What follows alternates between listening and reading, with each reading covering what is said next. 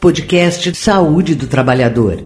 Olá, seja bem-vindo e bem-vinda ao podcast da Frente Ampla em Defesa da Saúde dos Trabalhadores. Aqui você encontra perguntas e respostas sobre a Covid-19 relacionada ao trabalho. Confira. Neste episódio, quem responde é a professora do Departamento de Enfermagem da Universidade Federal do Paraná, Fernanda Moura da Almeida Miranda, representante da Associação Brasileira de Enfermagem, Seção Paraná.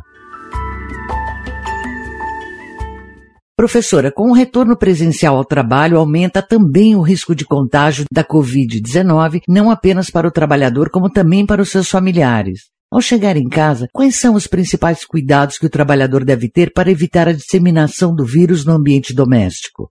É importante destacar que em algumas cidades os números de adoecidos pela Covid-19 estão aumentando e ainda não temos vacinas disponíveis para a imunização da população.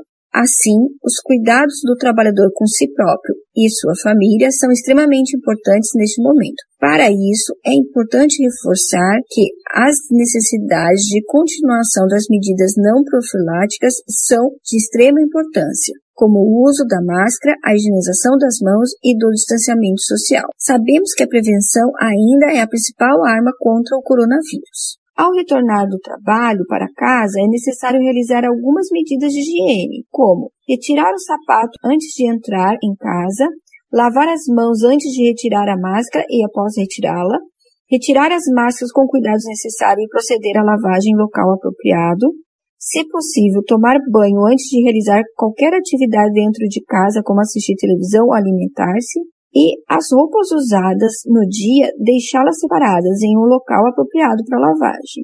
Ressalta-se que é importante que as reuniões de trabalho de familiares e de amigos sejam feitas se for essencialmente importantes e devem conter o menor número possível de pessoas.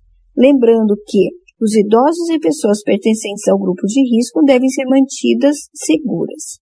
Existem algumas recomendações de prevenção específicas para as trabalhadoras, lembrando que o uso de esmaltes, brincos, anéis é bastante comum entre as mulheres.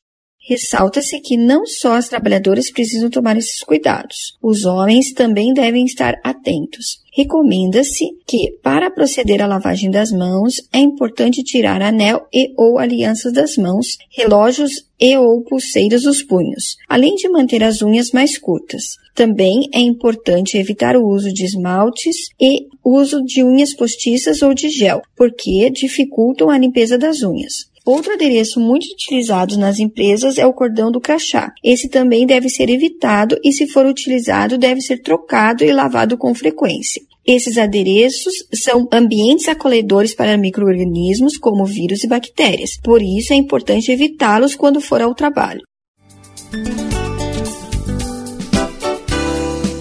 E quem trabalha em home office? Quais são as situações em que o trabalhador deve estar atento para evitar a contaminação no ambiente familiar? Ao receber entregas ou serviços em casa, o trabalhador deve prosseguir com as seguintes medidas de proteção: utilizar máscara para atender ao entregador, fazer higienização das mãos ao retirar a máscara e após o atendimento ao prestador de serviço. Caso tenha recebido alguma entrega ou encomenda, proceder à higienização das embalagens. Essa higienização pode ser feita com pano umedecido com álcool 70, se for de plástico. As embalagens de papel devem ser descartadas e, após manipulá-las, devem ser realizadas a higienização das mãos.